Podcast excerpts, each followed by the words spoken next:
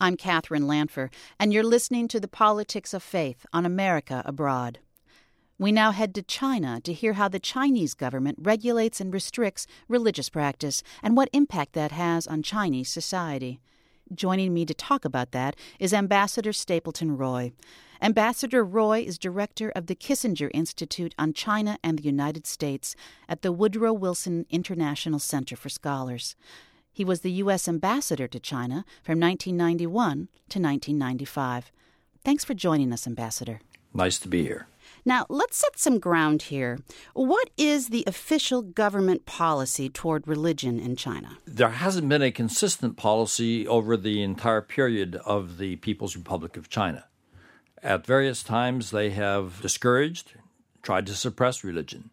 At the moment, they do not suppress religion, but they want it to be registered. And many of the disputes between the so-called registered churches and the underground churches have to do with the issue of registration rather than practice of religion. And it seems like right now more people are worshiping and are doing so more openly. What do you think accounts for that? Well, we see this phenomenon in virtually any society where religion has been suppressed and then is permitted to flourish. In China, people have finally had the opportunity to improve their lives rapidly. And the old beliefs in communism and other value systems uh, have eroded. So people are looking for values. You know, it's interesting that you're talking about the search for values, because in this program, we're specifically talking about religion and divided societies. So I'm wondering, to what extent do you think religion is dividing society in China these days? Well, I mentioned the fact that the government wants practice of religion to be through registered churches. There's a particular problem in the case of the Catholic Church, because the Chinese refuse to recognize the right of Catholics in China to be loyal to the Pope. And as a result, they did not permit the Pope to consecrate bishops in the Roman Catholic Church. This has caused a major problem in China for Catholics. You've had similar problems in the Protestant sect, and there are some historical legacies there having to do with the brief period when they permitted religion to flourish in the nineteen fifties, and then they suppressed it. And some of the people who cooperated with the government and established registered churches at that time were viewed as part of the persecution mechanism. And those old antagonisms continue to exist in China. I want to talk for a minute about some of the more recent news that we've been hearing about uh, different religious clashes um, that have been happening in China. For instance, um, we've heard in the news about clashes between the majority Han Chinese and the Muslim right. Uyghurs in Xinjiang province in western China. How typical is that of religion-related conflicts? This is the problem in Xinjiang, where the Uyghurs are not all Muslims, but the majority of them are Muslims. But they also have a separatist movement, which is political, not religious in nature. So when there are clashes with the Uyghurs, you have to try to distinguish whether those clashes are related to Islam itself or whether they are actually ethnic clashes between groups that have independence aspirations. The State Department recently came out with its report on international religious freedom, and China, as it has every year since this report has been issued, is again on the list of countries of particular concern, uh, countries that the U S has designated as, in fact, the most severe violators of religious freedom. What impact, if any, does this list have?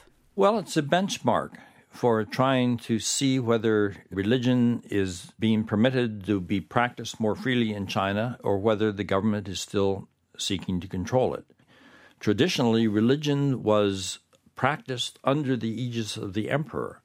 And so the state has always been involved in the regulation of religion in China.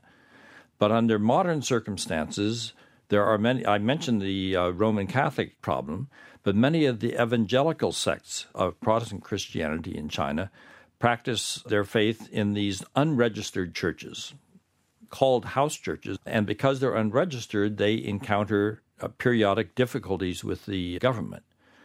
At the same time, the type of proselytizing that is common in countries outside of China is frowned on in China. And so the evangelical groups that like to go out and testify to their faith and hopefully convert others to it, they will encounter difficulties in China. Not only from the government, but often there's a community reaction to it if the Chinese are not familiar with this type of behavior. If you are testifying to your faith, is, is that seen as a, a direct threat to the government? Is it something that is disapproved of, frowned on? Yes. Generally, the the government believes that religious practice should be confined to the religious establishments. In other words, if you're in a church, you can practice your religion. But if you're out in the street, you shouldn't be interfering with the lives of others.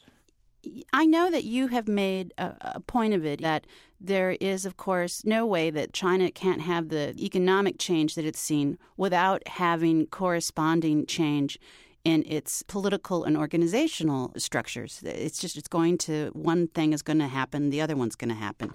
So that makes me wonder what sort of change you see in religion in China in the years ahead. Well, I think religion is getting re-embedded in the lives of Chinese after a fairly extensive period when there was very strong government interference in the practice. And we're in the transitional period now. There are vastly more Christians in China now, for example, than at the time when the People's Republic of China was established in nineteen forty-nine. And the same phenomenon is found in Buddhism, which is flourishing in many parts. So religion is flourishing in China. Chinese are also free to travel outside of China uh, now, and so they can see how religion is practiced in neighboring countries. And all of this is influencing their own internal practices. I think we're going to leave it there. Ambassador Roy, thank you so much for your time. Nice to talk to you. Ambassador Stapleton Roy is director of the Kissinger Institute on China and the United States at the Woodrow Wilson International Center for Scholars. Coming up, a report from Moscow on the close ties between the Kremlin and the Russian Orthodox Church that some see as a cause for concern. I'm Katherine Lanpher, and you're listening to The Politics of Faith on America Abroad.